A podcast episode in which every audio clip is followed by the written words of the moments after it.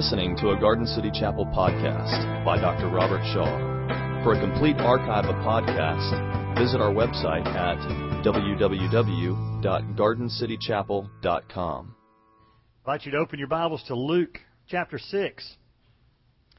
We just sang the song, I'll follow you all of my days.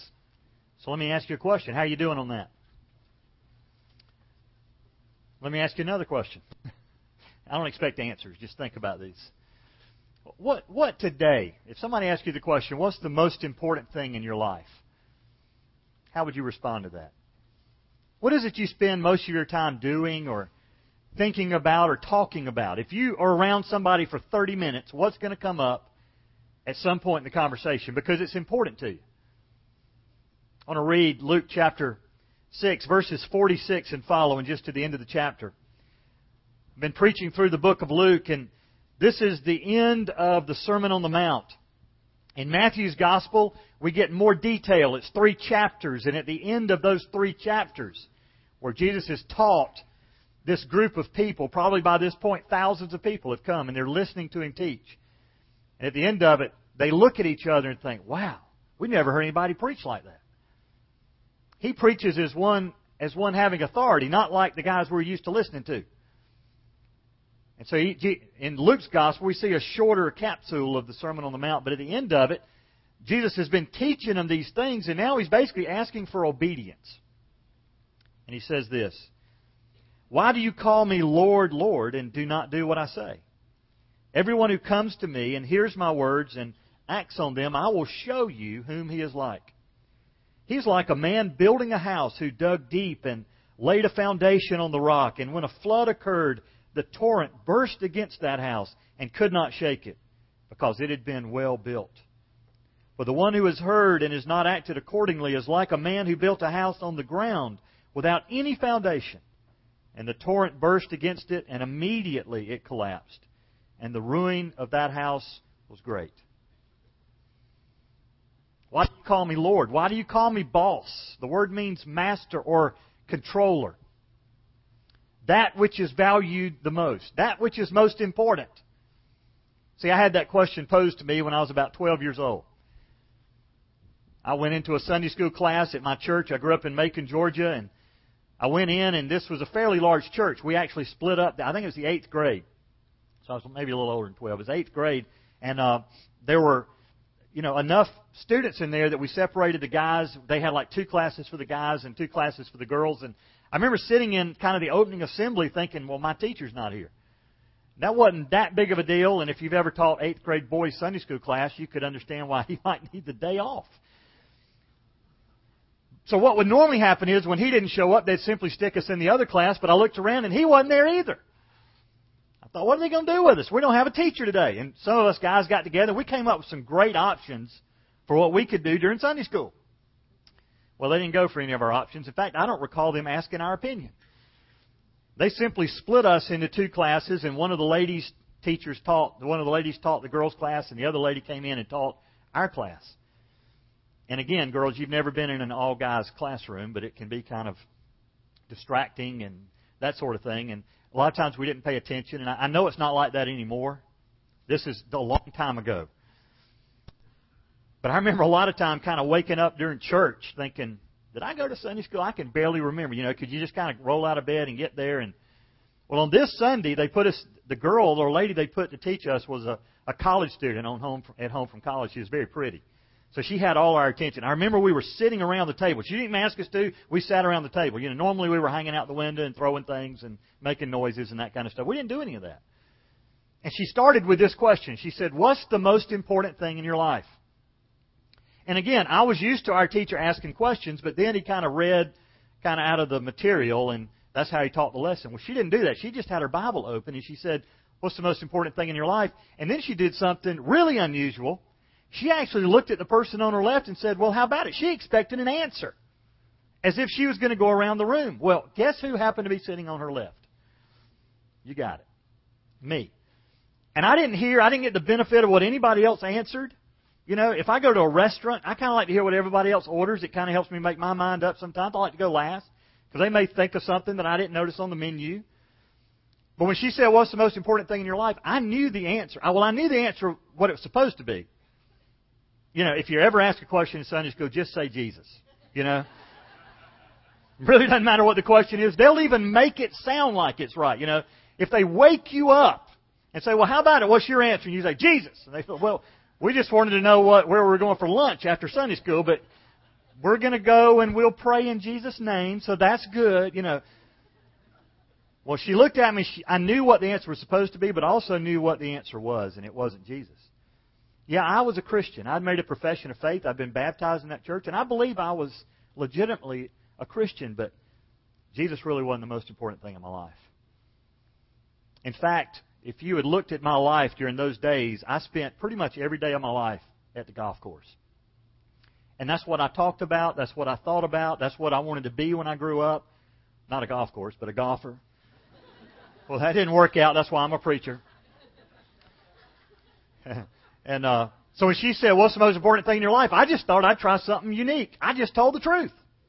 I said golf. And she didn't make a comment. She just went to the next person. His name was Rick. Rick was my best friend.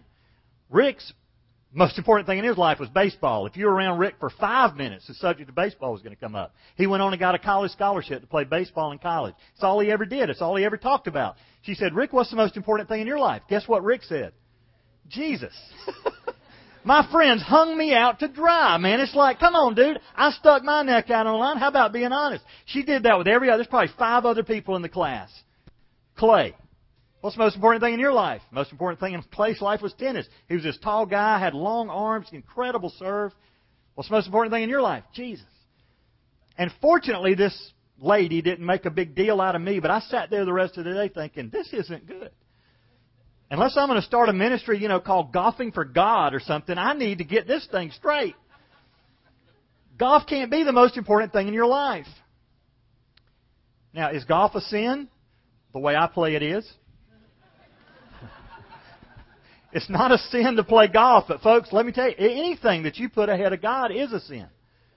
And so when Jesus asked the question, why is it that you say with your mouth that I'm your Lord, but you don't do what I say?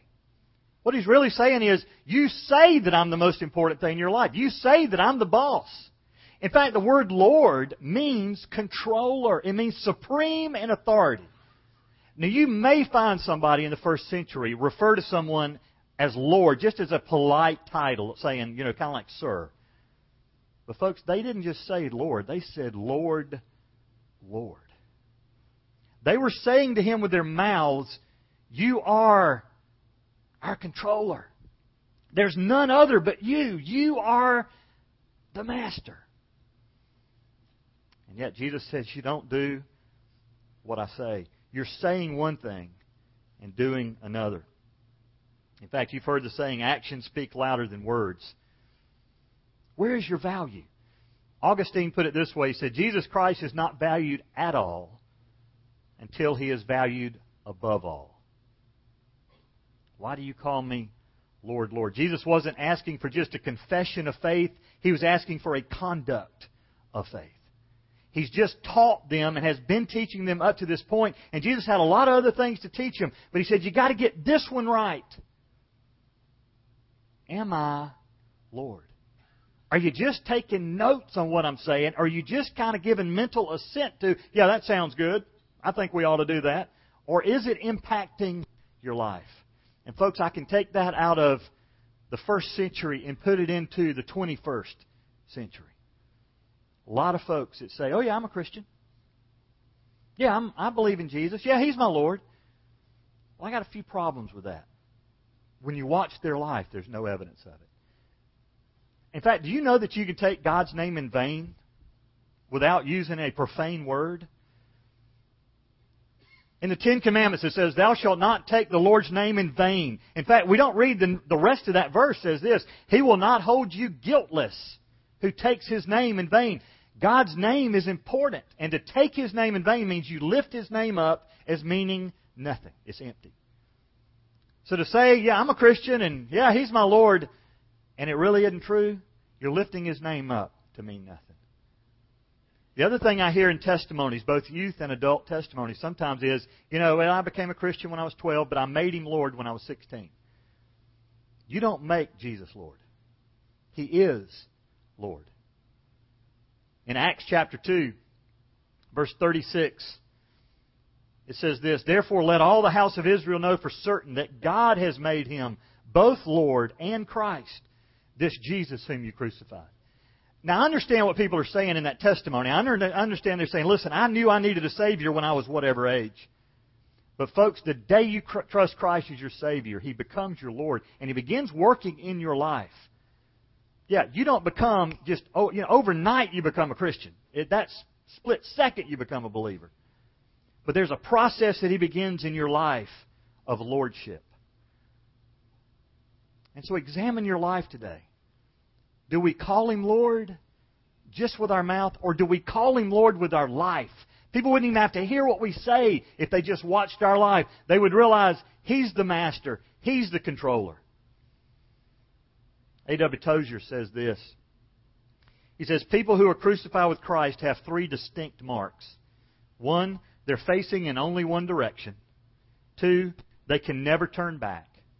And three, they no longer have plans of their own. They don't ask God to bless their plans. They say, God, what are your plans? Because you're Lord. I mean, it's kind of like that little sticker that says, Jesus is my co pilot. You know, I've always said if he's your co pilot, you need to change seats. We're in trouble. Because that, that means you're the pilot. No, he needs to be the pilot. And if he's piloting your life, you can go sit and coach and just follow him. Do what he's called you to do. In fact, Jesus over in Matthew says this. Listen to this, church. Not everyone who says to me, Lord, Lord, will enter the kingdom of heaven, but everyone who does the will of my Father who is in heaven will enter. Many will say to me on that day, Lord, Lord, did we not prophesy in your name, and in your name cast out demons, and in your name perform many miracles? And then I will declare to them, I never knew you.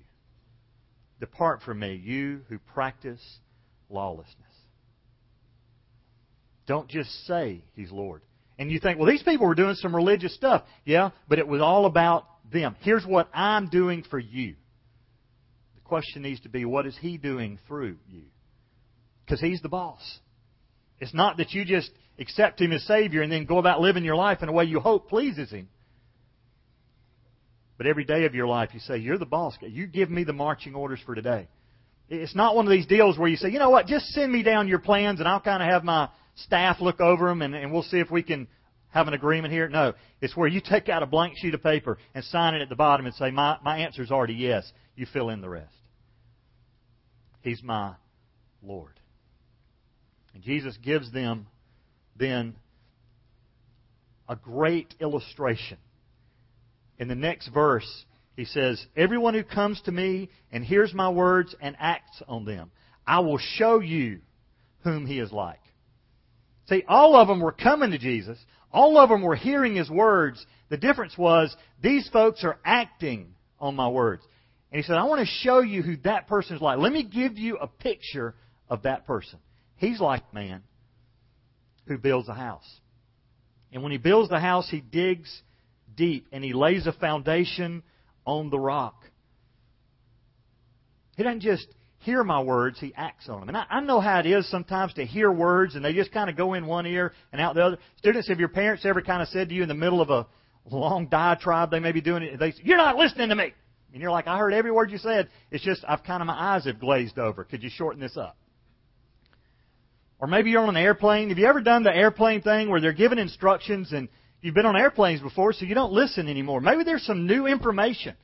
But you know, they're telling you about, you know, the oxygen masks are going to drop from the ceiling and, you know, the exit rows, and keep in mind they may be closer to behind you and instead of in front of you, red lights lead to white lights or vice versa, and your seat bottom can be used for a flotation device. You know, we've heard all those things, so we quit listening to them. I think it would be more effective at some point the lady or man who's given the instructions would say, and pardon us that maybe your seat bottoms are a little wet because they're still damp from our last landing. You know, that, that might wake you up to hear it. But Jesus is talking about people that have come to him and heard. And he's talking about people that have come to him, but now he said this guy actually acted in three things he did. He dug deep. Well, he built a house, he dug deep, and he laid a foundation. I don't know if you've ever watched a building being built. I got a picture of the Transamerica building. This is in uh, San Francisco. This used to be the tallest building on the West Coast. In fact, west of the Mississippi River at one time. This building took two years to build. They dug down. Let me just tell you something. The total space is it's 530,000 square feet. The total height is 853 feet tall. It has approximately 16,000 cubic yards of concrete, encasing more than 300 miles of steel reinforcing rods. What happens in San Francisco? Earthquakes. You know, how smart is it to build a building this tall when you got earthquakes that are going to come along? Well, this building has stood since the 70s. You know why? Because they dug down 52 feet. Took them two years to prepare this building. And you say, well, why do you dig down 52 feet? Because there's going to come a time when the top of this building is going to move several feet in any direction. You're saying, that'd be scary. Well, I'm told that most skyscrapers are built to move a few inches at the top. When the wind blows heavy, a tornado, a hurricane, or something like that, this one can move a matter of feet at the top. Because they planned for earthquakes. Now, you know, if all the guy wanted to do was build a building, he could have slapped it up in six months. Just poured a slab and stuck an 830 something foot building there and got his paycheck and left the country. As long as the earthquake didn't hit, or the flood didn't hit, or the hurricane didn't hit while he was building it. They dug deep and laid a foundation. Students, adults, that's what we're doing today. That's what you do when you open up God's Word and you hear what He says and you ask the Spirit, apply this to my life. You're digging deep. And Jesus says, the one who hears my words and acts on them is like this guy, the one who digs deep. He finds the rock, and however deep you have to go to find the rock, he finds it because a flood's coming. Now, the people he is speaking to in Israel of that day in Palestine, the same thing happens today. If you ever, if you go to Israel, you will see that there's like this major river right in the heart of Israel. It's the Jordan River. It flows down to the Dead Sea, and pretty much everything in Israel slopes to this. You go through a lot of desert areas where you'll see these dry river banks. You're thinking, what happened? The river dried up? Well, it dries up every year. They don't know when the rain's coming I guess if they got Weather Channel, they get, you know, 36 hour advance notice. But they know that at certain portions of, of the year, the, the weather's going to come in such a way that that dry bank there is going to fill up and it's going to sweep anything in its pathway down to the river. And so as Jesus speaks this, they know what he's talking about when he says, you know what, you can go build a house over here. But if you're going to make it last, you're going to have to dig down so that when the storm comes, it can withstand this torrent, this incredibly fast rushing water. And it could not shake it. Literally couldn't waver it. It couldn't destroy it. That's the one hand. The one hand's the wise guy, the one who, the wise man who builds it on the rock, who takes the trouble to dig down. Then he contrasts that with the unwise person, the one that just wants to slap the house up in a hurry. See, the foundation is hard work. The foundation takes a lot of time. This guy over here could put up the exact same house. You and I wouldn't know the difference in the two houses.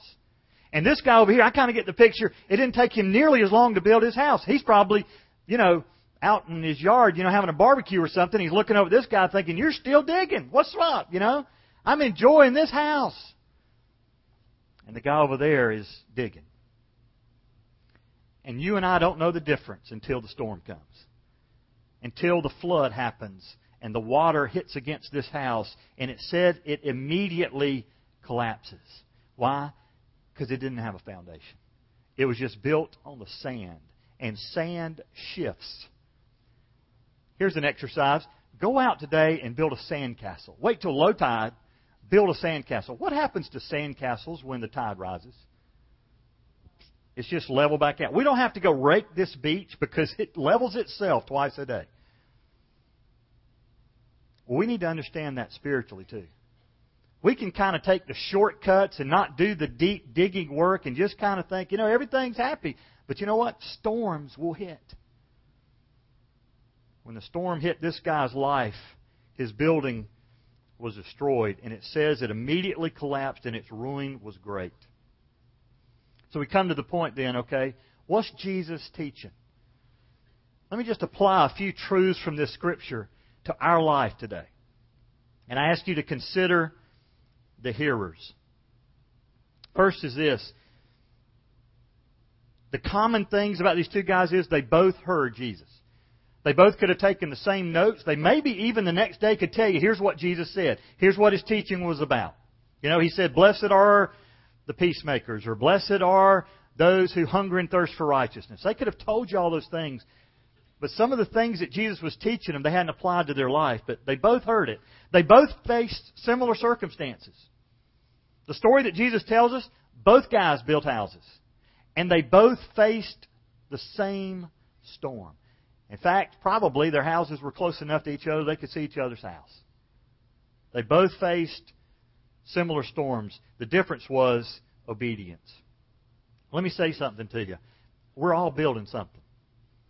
Paul put it this way in 1 Corinthians chapter 3. He said, if you're building with wood, hay, and stubble, in other words, if the habit of your life since the time you came to Christ has been that you've just really hadn't done anything for Jesus, you just kind of skated along and just become kind of a pew potato, you know? I said that one day and somebody asked me, what'd you say? Did you say perpetrator? No, I said pew potato. That basically means just occupied space in the church. Well, you can do that. The only problem is there's a storm coming. We're all going to face storms. And some of you are facing storms right now. If you're not, you will. I don't say that to scare you, I say that to prepare you. The storms are coming. And who are the ones that weather the storms? The ones that weather the storms are the ones with a foundation. And you say, okay, enough about the building. Let's talk spiritually. The way you dig a foundation is to get into the Word of God, to learn who He is, to apply what He's teaching you to your life. You say, man, I'd love to have the depth. And maybe you've got a spiritual hero. You say, I wish I had the depth that that person has. Well, start applying what God's teaching you now. Because I just don't think He's going to keep piling a lot of information in your life if you're not doing anything with the information He's giving you. This lady heard this great violinist playing one day, and she walked up to him, and she said, he's just the best in the world. She went up and said, I'd give my life to be able to play like you do. He said, I did give my life. See, he didn't start playing the piano yesterday. He's been playing for a long time. Well, folks, people that you admire their spiritual walk with Christ is because they've been doing it for a while. And they've deepened because Jesus knows, hey, I can trust them with what I've already given to them. And they're growing deeper in me. And the storm comes, it will come. And they're not washed away by it. Last thing, and I'm done, is this. How do we prepare for storms? Because they are coming. Here at the beach, I moved here a little over eight years ago, and I've done some things since I've been here that I used not to do. One, they tell you, take pictures of everything in your house. Why? So that when you have to file an insurance claim, you can show them what, you know, most of you live in places where if something happens to your stuff, you can go back and say, well, it burned or, you know, but there it is. Here, it may get washed away. We had a storm back in the 50s called Hazel. I got a picture of that. That that is this chapel building. Can y'all see that? Those are these trusses. In fact, they're the ones back there that washed out into the marsh. I think it was 1951. Somebody help me. Was it 19, 1952? Four. Okay, I've gotten a two and a four. Do I hear five? Can I get four? Okay, somebody's now they're saying four. I think Bobby's just saying peace. Um, 4, 1954, Hazel. That's what happened. That was all that was left of the chapel building washed out in the marsh. We're coming up on the anniversary of Hugo.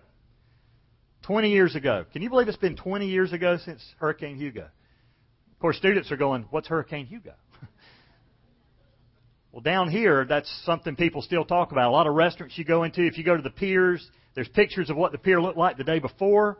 In fact, hours before Hugo, and then there's pictures of what it looked like afterwards. Let me show you what the chapel looked like after Hugo. Just a few pictures. That's dorms 1 and 2. Those were the first dorms ever built. That's why they were called dorms 1 and 2. They were destroyed. You're saying, where's dorms 1 and 2 now? We don't know. They're gone. Let me show you another picture. That's a picture of the office that used to be out, I think, out by the basketball courts. That's a picture of this building right here inside. We had over six feet of water in this building. That's a building. That's a picture of one of the dorms. That's what it looks like after a middle school retreat. No. no, that's what it looks like after six to eight feet of water sweeps through and the building stood, but the bunks are just a mess. I got another. Is that it? You say, why are you telling me that? Well, we got 20 years of Hurricane Hugo uh, anniversary coming up. But folks, the building that is the closest to the beach is we call St. John. That was built before Hurricane Hugo. They built it differently than they used to build the buildings in the 60s when some of these other buildings were built. They went down like 30 some odd feet and put footers down so that because they were expecting a storm. They knew that storms come at this part of the beach. And you not only take pictures of your possessions, but you take out flood insurance. A lot of you, where you live, you don't, you know, nobody ever mentions flood insurance because you don't have floods. We have flood here. You got to have insurance for for floods. Some other preparations is you you learn an evacuation plan. What happens when they tell you to evacuate? Well, you better know kind of which way you're going because they're going to change the direction of all the traffic. And you're thinking, wait a minute, I'm heading to Georgetown. I wanted to go to Columbia. Well, you better hope your GPS works because they're going to reroute you. Let me ask you spiritually, what preparations have you taken for the spiritual storms in your life? Folks, listen. Here's the preparation we take. We deepen our life. We say to Jesus, Jesus, I don't want to be in control. I want you to be in control. You deepen my life. You found my life on the rock that is Jesus Christ because when the storms come, I won't be shaken because I'm anchored to the rock. I'm not trusting in myself. I'm trusting in you. Let me close with this quote from C.S. Lewis. He said, Imagine yourself as a living house. God comes in to rebuild that house. At first, perhaps you can understand what He's doing. He's getting the drains right and stopping the leaks in the roof and so on. You knew that those jobs needed doing, and so you're not surprised. But presently, He starts knocking the house about in a way that hurts uh, abominably and does not seem to make sense what on earth is he up to? The explanation is that he is building quite a different house than the ones you thought of. Throwing out a new wing here, putting on an extra floor there, running up towers, making courtyards. You thought you were going to be made into a decent little cottage, but he is building a palace. He intends to come and live in himself. So the question I asked at the beginning, what's the most important thing in your life? Folks, today if the answer truly isn't that it's Jesus Christ, then don't just say, Lord, Lord, with your lips, but today confess Him as truly your supreme and authority, your master. Let's pray together. Bow your heads with me. Father, would you take this passage and apply it to our lives, not just today, but God, forever? God, don't just allow us to be the Sunday kind of Christians that sing the songs and proclaim that you're Lord on Sunday, but when Monday and Tuesday hits, we're back to business as usual. Because, Lord, I really believe if we've trusted you as Lord, that it'll make a difference in the way we live our lives. And God, I pray even as other people watch our lives, they would know that we're not in control. You are.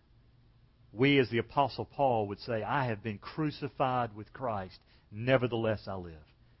But not I live. Yes, He lives through me. The life I now live in the flesh, I live according to His power at work within me. Indeed, you are Lord. May it be so in our lives. In Christ's name.